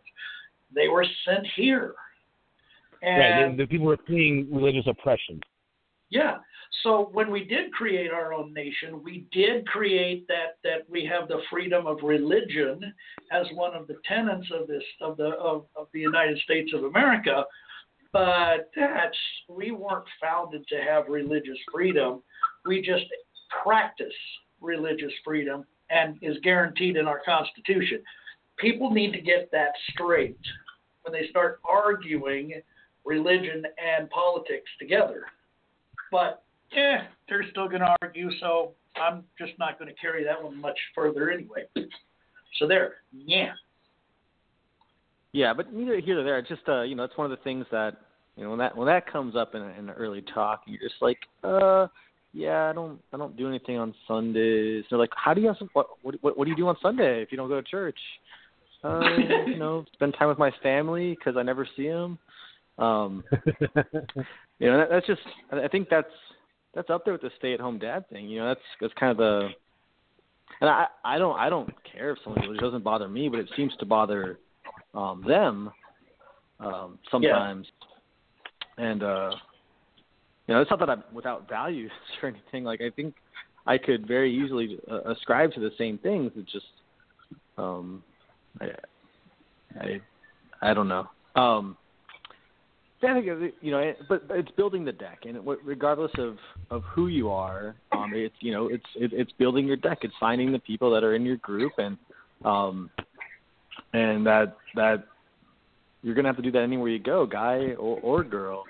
And uh, you know, if I can be in one spot for forever, uh, you know, you can that that deck might be easier, might be harder to build. I don't know. I guess there is a sense of urgency when you're in the military, and um, you know, there's none of that. Hey, yeah, we'll we'll do uh, dinner sometime. It's like the person comes to your house three days later and it's like, hey, dinner's tomorrow. You're coming. Um, you know, there's, there's a little more uh, up tempo uh, to the whole thing because you know you only have maybe one year with your friends, and then one of you is going to leave. Or everyone's doing a two or three year assignment. There's just having a perfect overlap's not going to be there. And even Yeah, when it is, and it- there's there's short cycle PCSs. And when you deal with when you do deal with somebody that is religiously inclined, whatever their flavor of a particular religion, and, and I, I don't mean to preach any kind of elect, any kind of religion here, or uh, I, I'm not intending to, but I do want to point this out for any Christians that are out there listening, going, you know, yeah, it, it's it's got to be this this denomination or that denomination. Uh, the Bible's chock full of denominations. That's what Corinthians and Ephesians and Galatians and all of that stuff in the New Testament is. Those are individual different denominations of early, early, early Christianity. So there, it's okay to have Baptists and Methodists and and uh, Presbyterians and and all. Here's where the challenging part comes with PCSing, and I can see where fringe anybody who feels that they're in a fringe situation, PCSing might be difficult. You know, you're going to go National Guard, you're going to go to out in the middle of nowhere, Utah. Okay, now I know Utah very well. What and and you are, let's say you are a a holy roller Presbyterian. Okay, are you going to be able to find a church in the town you're going to because your husband because you're in the National Guard and you're being sent over to that particular unit. What? How can you find out what you're supposed to have, and how do you know it is what you want? In the in our community, in our military community, where you're going from one base to another, it's real easy to find out who has that particular flavor of church. You just ask somebody. You can find that social group on the internet. You can find it on Facebook. You can find it wherever. Look up that base and find out what that what religious is religious uh, options you have. But it, fringe, uh, you know, if you're going out in the middle of nowhere, how how, how do you go about finding out to continue your particular flavor of faith? Any thoughts, ideas? Anybody Can you put that experience last question again? What was the last question? How do you how do you frame the question? how do you how do you find out what you need what you're going to be able to do to, to, to continue the flavor you're familiar with what you're comfortable with and what i mean by comfortable is like a baptist is not comfortable going to a methodist church and a methodist is not comfortable going to a presbyterian church although we can Google. I mean Google. I And- mean, just I mean like if you if you if you if you are if you are dead set on sticking with the type of church that you've been raised in and you that that's your flavor, Google. I mean like and then you've got to hope that you're gonna you're gonna find a fit there. I mean that's it's really pretty and simple. if well i was hoping you guys had something other than that Yeah, I mean, like that's that's. I mean, like you can talk to people. You can contact the chaplain's office and ask them, but they're going to probably no refer you to the. office. There's there's no chaplain's office at a at a National Guard unit. Well, it's just it's just it's just googling who's got what denomination you believe in and trying that church out. And if you don't like it, then try to find another one. If they don't have any more, then either get you like used to Jack? practicing under somebody. yeah, do like Jack and practice. You know your own your own religion at, your- at your house on Sunday mornings, or Yeah, do what you or find another find, find another one. I mean, like, we can, or or go ahead and go online and get ordained and start your own church. Oh, my mom did that. Oh my gosh. My mom did that so that she could work with uh, uh, medicinal herbs that you couldn't get unless you were a, a, a pastor. She still ended up dying of cancer, but she tried. Oh my God, she tried the homeopathic direction in, in ways you. Oh my gosh. Bless her heart. Drove my dad nuts because he was a he he almost became a Methodist preacher. but he loved her and he backed her, which is what you're supposed to do.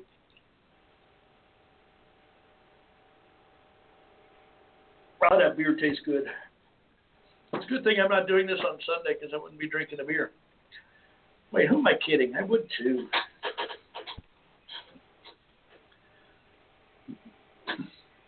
All right, Jay, it's time for you to say something. I'm just sitting here listening. You're probably just laughing your ass off too. Glad you have it muted. No, no. Um, you all do provide valid points. Um, kind of went off tangent on uh, the religious thing, but you do have a, a very valid point about there's very limited uh, resources, especially on a National Guard level. Go to most uh, National Guard posts, you're not going to find chaplain's office. You'll find them in the bigger ones, but uh, you know it, it's one of those things. You use the resources that you use, but you got to remember one thing about National Guard. National Guard, you're only in the military for very limited amounts of time unless you get activated. And then when you do get activated, you're only in the military for a very limited amount of time. I mean, as, as active duty. Most of the time, you're going to as a civilian in the regular civilian world. So it, it's mm-hmm. kind of like getting perks from both sides of the fence, if you will. If you look at it that way, you can also look at it at the way that the lady who wrote the article looked at it. Like it's very lonely because I don't quite belong in this world. I don't quite belong in that world. Yeah, but when you look at it from the opposite way, hey, I got the best of both worlds. I can use the resources yeah. provided to the civilians. I can u- use the resources that's provided by the military. And that goes along with what Jack was saying, you know, about you can just go out there and meet people like every other American. Absolutely. You know, you've got that yep. opportunity. I mean, you know, you've got that. I mean, it's you know, when you're talking about services, you know, especially for like emotional needs or you know, uh, recreational needs, that's not the only place it really changes.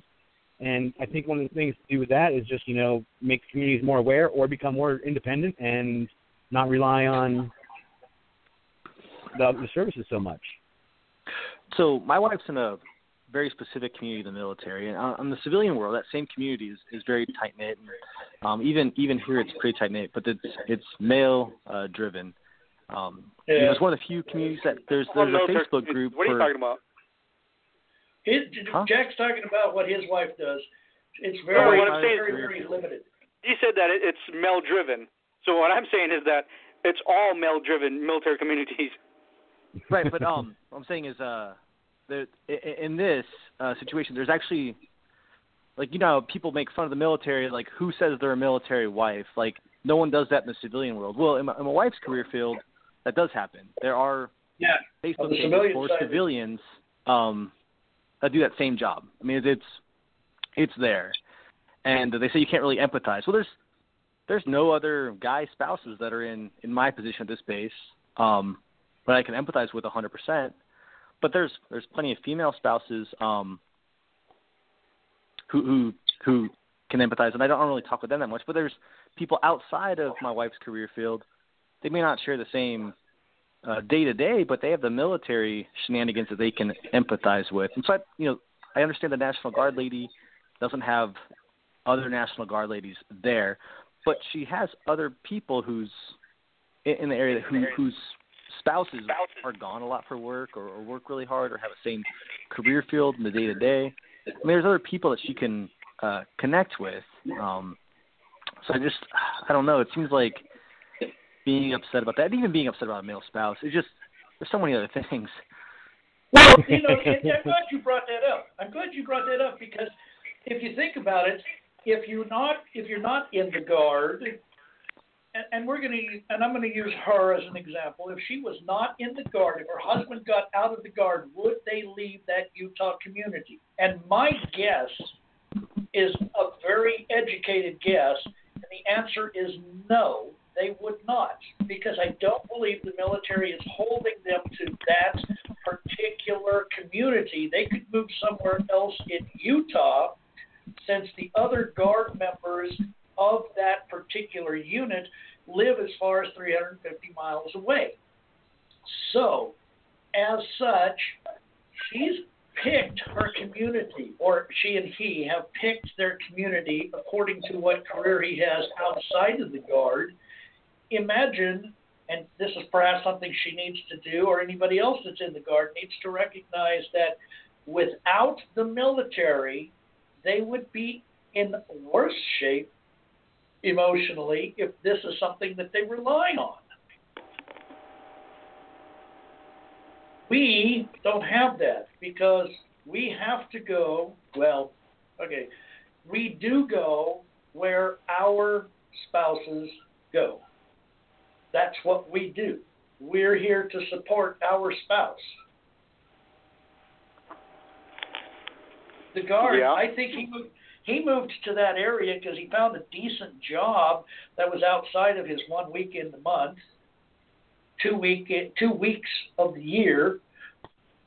He, they found that community, and that's where they are. And so it's less than one percent. You know, I'm really all I can say is anybody who's gotten out of the military, any wife that's got that, that her husband's gotten out of the community can go boo-hoo right alongside of her because they're out of the military altogether. No more commissary, no more exchange, no more TRICARE, no more anything else, no more housing. You're on your own, lady. Although that's kind of callous. I can do that. It's my radio show.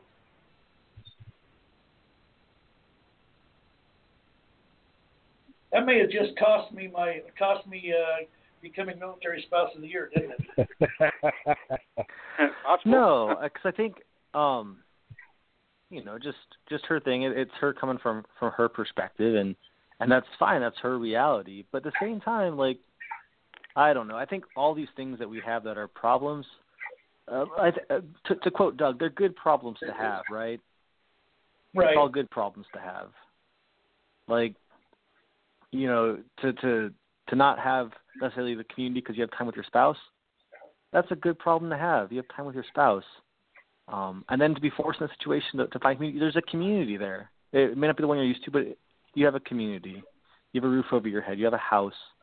Um, it's it's I don't know. It, it, it's all good. Yeah, I would. problems to have. I would gladly take my struggles of five months ago over my struggles of today. No problem. Yeah. True, and for- and for you know, and, and and I also used to point out the fact that that anybody who who has a spouse that's deployed, you know, it's really good. They really need to look at how lucky they are. They have any kind of a community who will even remotely give them the time of day to recognize and help them with their problems because oil rig workers who live who, who work at the Gulf of Mexico and They don't the, get the it. workers go, the workers go out there for a year at a time. They might be able to come back once every six months and spend a weekend on the shore, but they are out there damn near sorry, six months out of whack for a year period. Their wife is sitting back and can look through a periscope or, or look through a telescope and maybe catch a glimpse of her husband climbing uh, uh, the derrick, uh, fixing a bolt. Maybe. You know what I'm saying? They have no support group like the military spouses have. Uh, um, somebody that that's uh, in high business um, and their husband or wife, because they're a high-powered executive, they're flying around the world fixing uh, um, fixing uh, uh, uh, factories that need that, that have, have fallen in the slump and they're not producing like they're supposed to. So they go in there and they find out what's wrong and they restructure that particular uh, uh, factory and get it back to working. That can take up to four. It take from four months to eight months. My brother used to do that. Four months to eight months to get a factory back to being productive again, and then just to be turned around and sent somewhere else. But He you're also not ma- bring you're also getting paid civilian money. But so, but the wife I mean, is not with him, or But uh, uh, money doesn't buy point is- happiness, but it'll buy you a vacation. it'll buy you a babysitter. you have the babysitters and you have the vacations and all with the military. You have a better support group than these Who had vacations in the military? wives. than these civilian families do. Who so had my point, we do. You your You can- spouse your spouse gets uh, uh, two full you're talking, weeks you're talking, you're, you're talking about when people are like, you're talking about like when people are deployed. So I mean, you're taking you're taking somebody who's deployed. You know, when my wife was deployed, there was no money to go away. Even when she was home, there was no money to go away. We would go away for like two or three days at a time, if that. So I mean, you know, but you're talking about somebody who's working on an oil rig who's making six figures, or you're talking about your brother who's probably making you know decent money. You know, and but then you talk about an E5 family of four. You know, I mean, you're making forty thousand dollars a year, fifty thousand dollars a year, if that, and you know you can't really afford the family vacations. I mean, you can if you if you budget properly and really well, but I mean, you know, you're Yeah. you're talking double the double the salary for. I mean, so it's not really comparable because money won't buy you happiness, but it'll buy you a freaking boat.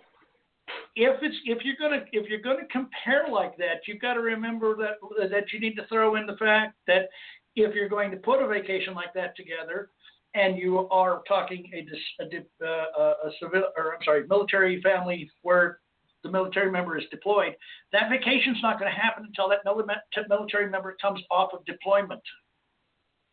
But you're And talking in during deployment, like in the, the support network. The support network is what you're talking about.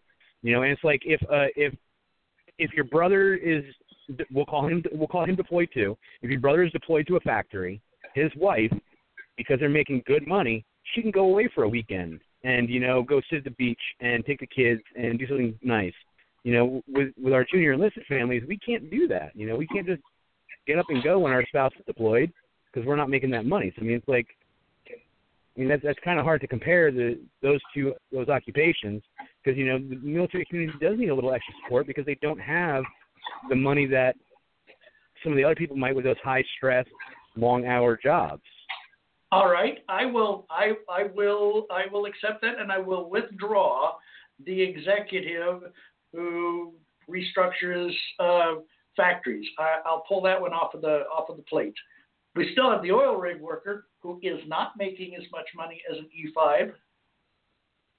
An oil rig worker is going to start off at like twenty five to thirty dollars an hour. No, he does not. No, Not until he gets, not until he comes back off of the job. They get paid when they get off of the off of the rig. They have no money until they get off of the rig. The the families get a stipend to live off of that is less than an E4's pay. well then save that stipend from the last time. They do. They do. Which is like I always say for anybody that's getting ready to PCS, you know you're going to PCS within a year. You take your your your refund check because by God you should be getting one. Um, take whatever money refund money and don't spend it. Don't spend it. Save it for the PCS because it's better to have the money and not use it than to not have the money and need it.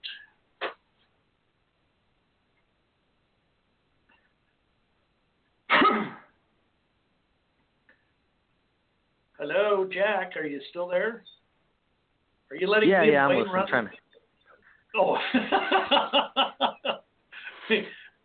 we got 26 minutes left, and it's uh, and and I'm wondering if, if there's anything else we can throw into this uh, into this mix that uh, uh, deals with PCSing that anybody who has uh, any any uh, more tidbits, more PCSing, nuggets. we're all pretty much considered uh, equal. That's uh, that's kind of an interesting thing there, right? Your DLA changes and your your weight balance changes, um, but for the most part, we're all we're all considered equal on that PCS. You know, we all get the same per diem, we get the same MALT. Um, they break our stuff at equal rates. That is true. Yeah, they could care Um, less about us at equal amounts. Yeah. That is so true. Yep, yep. And, But, and, uh, and, and You know, things arrive at the same same amount of same snail's pace as anybody else. you know that's been the best thing for my my uh, loss of throat today has been this beer. Who's having a beer right now besides me? Nobody else, I take it. Well, hell, y'all are slackers. Don't call sober, I don't brother. Anymore. I drink whiskey, Scotch actually. Yes, yes, you do, and I have not found McClelland's yet. Ooh, yeah, but you got better ones anyway. So Yeah, like what? I thought you said you found one that was, uh, you know, uh, Yeah. did, did you grab like a Highland Park or anything like that? Um, I forgot which one I had. Uh, the one I had that wasn't a uh, wasn't Glenn the, Levitt. That's what you said you liked. Well, Glenlivet is my my fallback too. Everybody carries Glenlivet 12, yeah. And I I liked Glenlivet 12. I bought a Glenlivet 15, $50 a bottle. And it was no, no, no, no, no, no, no, no. Bad bad choice. The 12 was smooth. The 15 was not. I want to try that McClelland's if I can find it. Which reminds me, Jay, I'm going to be kind of, sort of in your neck of the woods. How far away are you from D.C.? Uh, DC's about eight nine hour drive. Okay, you're not close at all. Never mind. I'm an hour and a half uh, south of Boston. How's that? yeah, That's closer than I actually thought you were. If it's not a nautical chart, Dave doesn't know what what's going on. He can tell you how far Yeah. the Right. Iron trench is Yeah, I, I'm from three uh, hours north of New York Suez City. Canal. Three and a half hours north of New York City. yeah. Yeah. Hey, Jack, Yeah. if you had an opportunity to get back on a submarine, would you do it? No. Yeah, liar. you liar. You're I call you on that. You're so full of shit. You would you No, would go no, I- just to requal. No, no, I uh, not not not my thing. You know, I did it. They they need me to do it. Um, uh, but that's nope. That was Man, uh, you're gonna you know, it was, a, it was an important time in my life, but not not a not a time I would ever ever repeat or even encourage my children to do. So There you go, man. That's fair enough, I guess. It's pretty damn you weren't reactive. You don't you don't know. Hey, Dave, can I ask you a question? sure. You've had a lot of strong comments for me. You want to come up with any while we're talking on the phone? Um do you really want me to? I would love to, I- man. I would love to chat with you. Well, I I would rather that that the show stick with you know the the helping out of male spouses than rather than uh, than a uh, mess with Wayne.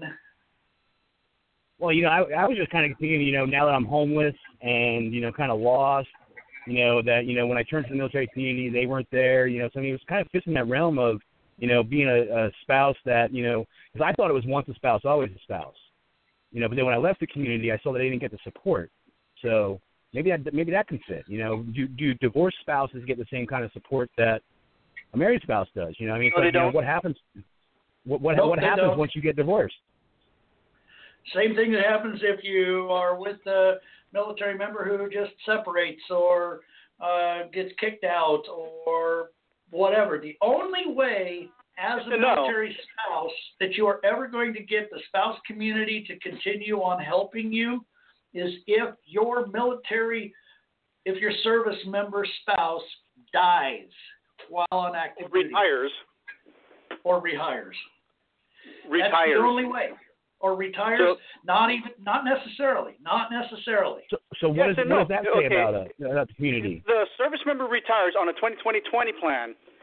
The the spouse Yes. is still connected to the military family and lifestyle Right. because of the 2020 thing.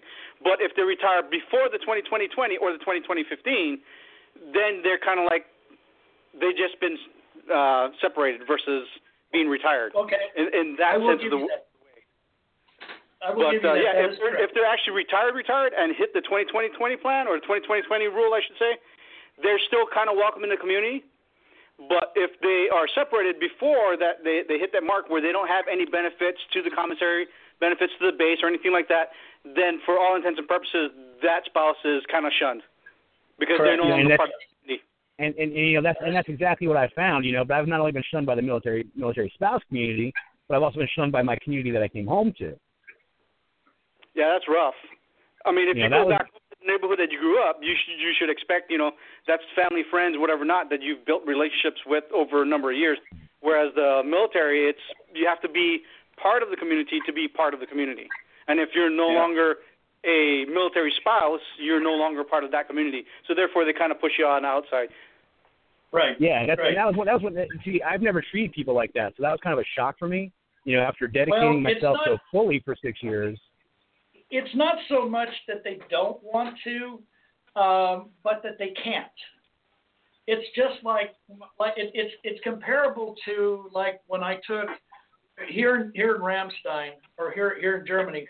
Uh, we're at we're we're just outside the Ramstein Air Force Base, and uh, Department of Defense have pulled everybody from Turkey, all of the, the all of the spouses, all the non-essential personnel. They have pulled everybody out of Turkey because of possible um, uh, casualties that, that, that may occur in those areas. So they just pulled everybody out, and you know, right, right now, because they just pulled them out, nobody has a clue if they're going to be able to go back or not. It's one of those you got to wait and see. Anyway, they've been showing up here at Ramstein, getting ready, you know, having to wait a week, two weeks, whatever, to find out where they get to go next. Back to the States, back over to Korea, over to Japan, uh, further into Germany, who knows where. But in the meantime, so they're sitting here at the air base with nothing to do, with kids running around going crazy, no deodorant, no no toothpaste, none of this because they they got pulled out rather quickly. All of their household goods are still there in Turkey, and will be there until they come back to get them, or the place gets bombed or whatever. Doesn't matter. In the meantime, I went and answered a call to that they needed some men's deodorant. So I went and bought a whole bunch of cheap deodorant and took him down there to the USO on the post. I mean, uh, at the airbase. And my son, I took my son with me, 15 years old. Now, he's wanting to volunteer and help. Do you turn people away that want to volunteer and help? Do you? USO turned him away because he's 15 years of age. Not because they didn't want to help, want him to help, not because they weren't glad he was there to help, but because it was against what they do. He's too young for them It's, uh, to liability be issues. to allow him to work. Likewise, and, but he was able to he was able to volunteer for RESA, uh, Ramstein Enlisted Spouse Association, who we were doing we were passing out some stuff at the, inside of the, the secured area where those families could not leave, and he provided some day daycare help for them, et cetera, et cetera, because that was a little loophole we found. But the point being, the USO had to turn him away because it, it is they can't do it. Military spouses have a lot of good support and a lot of people who want to support. them. But if you fall outside of what they're allowed to do, you're not going to be able to force them to do it. It's not I so much that's what you were. With, with, with, I what, what, what I'm talking about, it's it's just no. What I'm talking about is just being a friend. You know, I had built some decent relationships over the years, and you know, a phone call is only a phone call away, or a, a message. How can I help? How you know what can I you know what kind of support can I offer you? You know, the, the things that you know you do inside the community, they shouldn't stay inside the community because if the only if the only value somebody has to you is when they're able to do something for you, then what is that value? Well, it's You not know- only that. It's also looking at the resources that is available. You know, if you're no longer part of that community, uh, you can't use those resources. So how can they help you without you using those resources that they know? because the That's help that I thing the I help, the help think that I that what- specifically need, for me Well, I- specifically, I- the help that I need, it's pretty simple. Well, I see what you're saying, Wayne, because and and and I don't want to go into it on this show because this is something way outside the realm of what the what I want the show to be as a podcast uh, future, you know, somebody uses it a hundred years from now and says, well, that's how they did shit. because why you're not getting the responses that I think you feel it, feel you should get has nothing to do with them wanting to or them being able to, but I think you're I think you followed I think you followed a path that a lot of people are uncomfortable being associated with you. And I and have why no would problem why would that be? It's Why would that be? just by the mere nature of the direction you've taken it. And folks, if you want to find out about this, you can always go to Facebook. You can always go to Twitter and check. yeah, let's just go with it, man. out. Let's go. Let's let's go with it, man. Taylor Swift is my I don't favorite ex-girlfriend. I inspired her. Again, So, I I, don't like, want to wait- because my podcasts my podcasts will last longer than I think Facebook will. I think people will probably download these and make them available on a CD somewhere down the line. Hell, I might do that later on. In a hundred years from now. So yeah, and, but I, I I don't really, you know, I think Well, what- you're going to find a resolution. You will find a resolution, Wayne. Gentlemen, I don't. I don't know if it's going to be the direction you want it to, and I I can't see in a crystal ball and tell you what the resolution is going to be. I just know it doesn't fit in anything we're trying to accomplish with this show. Well, let's let's let's bring it to the other aspect of it, you know, because people are saying that I've got a mental health issue, that it's a mental health problem that I got. So if you if if you know if you think that somebody has a mental health problem, you know, where do you why do you stop reaching out to them? Why do you stop trying to assist them? Well, I think we'll go with uh, with with TRICARE in that situation where, I mean, how how big do they make the net? Um, when I left the service, I, I no longer had access to the military healthcare system. It was it was done, clear cut out. Um, the VA is the nature of, of my direct service, but that's it. And when my wife leaves the service, um, if she does so before she retires, then it's the same thing. Like the military can't be on the hook for the the health care um, indefinitely for everyone in someone's family because of a, of a couple years of service. I mean, it's just not the way it's set up. There's not the budget for it. Well, one, one of the things that we talked about, what Dave and I talked about, you know, on my Facebook the other day is, you know, 22 veterans a day that are killing themselves. You know, Dave says it's, it's only like one, but there's actually one active duty Army personnel person killing themselves a day. So, you know, oh no and no everybody else. no no no no no! It is not 22 veterans. That was that was sadly and poorly reported when it happened because the VA Well- put out the report that they took from a certain po- a certain set of years from 2007 to 2011. And that's the only period that they looked at for their 2012 report. And the only time, only suicides that they could report on were, were those that were for for veterans over the age of 60. So there was nothing that they were able to correctly Hey, Dave, or anything- correctly, anything you gotta- anything- accurately anything you gotta say on the identify 20 as above and beyond what anybody else wants to 22 look a at. day is what the Veterans the Veterans Affairs says. 22 a day is what our federal government says. So if you don't like what our federal government says about They that, retracted that. They, They retracted retracted it. that already. Yes, they, They did. did not retract it. I asked you to They prove it, and you did. couldn't prove it. They did not retract it. It's still out there. It's still the number that they use. Whether I agree with that number or not, that's that doesn't matter. Uh, you asked me know- to you asked me to disprove it, and I And you did not. I looked. I looked. I did too. I went looking. You gave me an article. You I- gave me an article that was older than the one I gave you, and the article I gave Does you had matter. professionals saying that it might be higher than not 22 a day.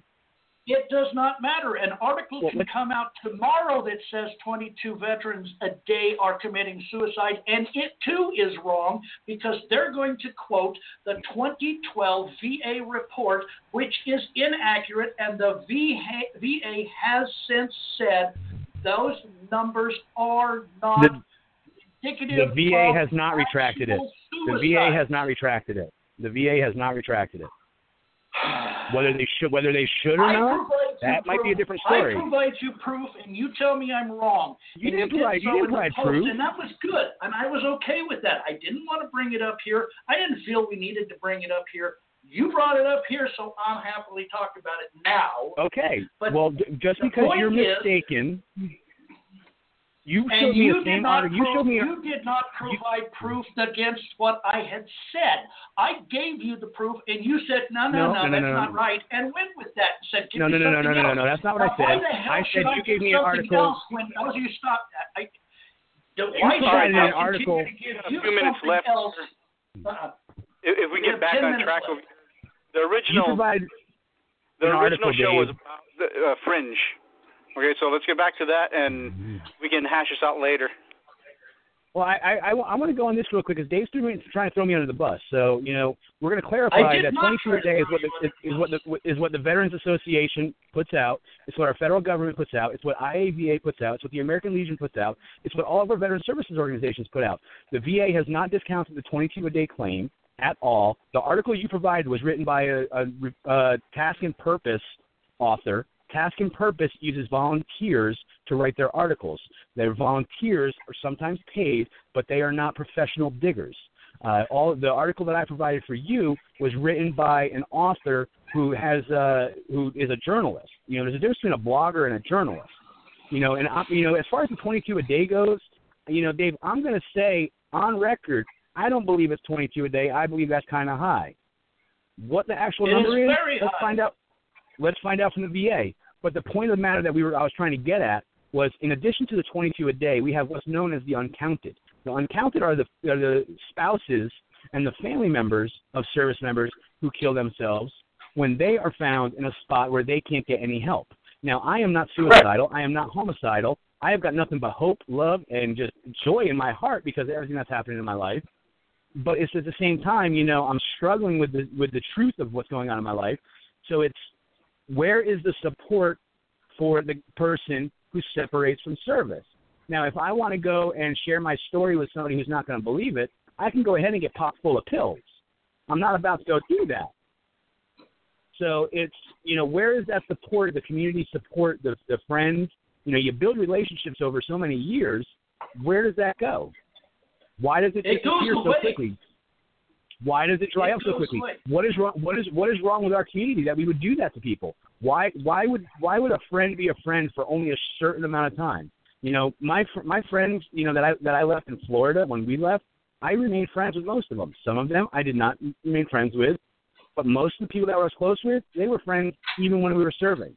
You know, so why would why when you're in the military community is that you've got these friends, and then you know you you serve them, you you help them out, but then you leave, and you're left out there, and you got to fend for yourself. You know, so I think Now, which leave are you talking about? What what leave are you talking about? You're talking about the service member Divo- leaving divo- the service, divorce- or are you well, talking either, about either way, the either way, either I, I think I think either way, whether your service member, you know, uh, uh, breaks away from the service and you know they separate from service, or you get separated from your service member. You know, when I was going, when I was up in at Fort Lewis, you know, I went into ACS to try to get some help, and the ACS lady said, "Well, there's nothing we can do for you. We get four spouses a week that come in here that are divorcing in your same situation, and they've got no help. They can't get them home. They can't get Correct. you know resources for them. There's nothing available Correct. for them. Correct.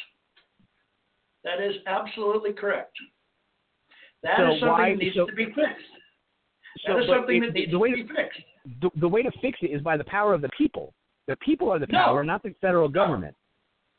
The power, the the power uh, to fix it, you need to make those who can fix it aware of it that it is a problem, and it has to be a large enough problem for them to do something about it.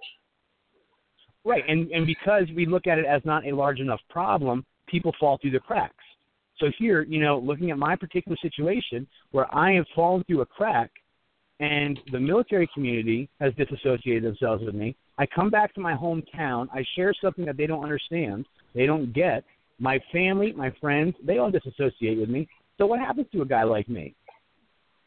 You fall in the cracks and you go away. There's, there's, as far as the military is concerned, they don't have to do any more with you. Well, the, as far as the military is concerned, I'm not asking the military for, for anything. I'm not calling the DoD up. You know, I mean, you know, it's personal relationships. That's what we're supposed to be building. You know, that's what that was the basis of manning the home front. That was the basis of the men's room when I created that. That was the basis of all of the work I've done over time is a personal relationship. So it's you know with with all that you know all the personal relationships I helped create for other people, you know I definitely struggled with creating my own because you know I couldn't get real with people. But at the same time, it's like you know now people know that I'm struggling. Where's the love? Where's the support? Instead, I get criticism, ridicule, and mockery. Well, that's it, and the reason why you're getting the criticism, the ridicule, and the mockery is because of the subject matter of what you're basing all of your problems on, and none of us can see it or believe what you're saying. And until you get off of that subject, nobody's going to take your take you seriously. And I, you know, I ain't getting off of I the subject, understand. I understand. Now stop, Wayne. Wayne, look, I only have five minutes left. I only have five minutes left, so I don't want to mute you. I don't want to mute you, but we need to get off of this subject. We need to get back to this PCSing in a fringe area. We need to wrap things up here. I thought I just thought the, Okay. the whiskey I thought the whiskey conversation was a good a good way to move into that. It is, but you know, the, I I will I will throw this out for you right now. As far as helping spouses who needed help before their military member got out or before they got divorced or anything, is a gap that needs to be seen to and be fixed. I will look into it, but I'm not going to put a whole lot of seasoning on this for the simple reason I have something else that I really want to focus on for this next year. Back to fringe area spouses and such. Jay, what do you got to throw in there? We've got about four minutes left. Uh, I think we touched on everything that we can touch on. Uh, th- there are cer- certain resources that's available to you. You got to be kind of creative. You have to go back out into the civilian sector and civilian side. Reach out to EBCAP. Reach out to WIC if you need it. Reach out to those normal, everyday civilian resources that everybody has access to if you don't have it on the military post. Also know that since you are military or military part uh, dependent, reach out to the military side as well. Uh, instead of sitting on the fence and dangling your foot on each side of the fence, why don't you live in both worlds? Go there, Yeah. go there. You know, sides of the fence. There's one there's one type of fr- of fringe area that we didn't even touch on, and being the spouse of this fringe military member is really huge, and that's the recruiters. If a recruiter takes his family to where his his, his or her family to wherever they're recruiting from, that you might see absolutely no military uh, help at all. Well, not just Jack, that, but the what do you recruiters are working uh, really long hours. So I think you, you know, you hit something big there, and it's stressful. If they don't get their numbers, they get moved out back out to the fleet. So I, I do think that's um, it's definitely some fringe. And maybe the people that are in that situation could help out the the National Guard families. I mean, that's, that's a You good think? one. You think maybe that's well? See, now the, the National Guard With article there was was picking on was was was picking out some of the the uh, um, not picking on, but they were they were they were pointing out that there was a, a base that was close by, ten miles away, but they couldn't because they were National Guard members, not that particular base's service uh, uh, group that they couldn't do the housing and they couldn't do the the uh, TRICARE there. I bet they couldn't even be seen by by physicians there. You know, there's the, there's there's no, I, because I'm sorry. There's that. oh, I was saying, go ahead. Yeah, no, because like the the doctors that are there to see the population that's that's there. Um, you know, with the active duty doctors, I mean, they they can't just add another people to their panel. Um, there's only so many hours in a day, and you know, 19 patients a day, 90 patients a week. Um, those are their numbers, and if you add in a couple more patients, then the wait list become three months long, and then you're sending people that are on TRICARE Prime out into the civilian world at at a cost to that facility, and just yeah, it's really hard for them to add in uh, patients uh, to a facility just out of the community. Yeah, that's true.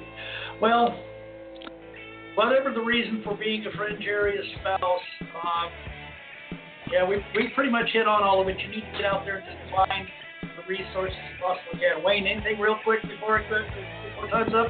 I was just writing earlier today. Maybe one of the things we need to look at is uh, recruiting more single people and less families. That's, you know, it used to be that way. We'll get into that perhaps next show. Guys, thank you very much for joining us. We'll have some more fun next week. Hey, it's great Bye, guys. We're out of here.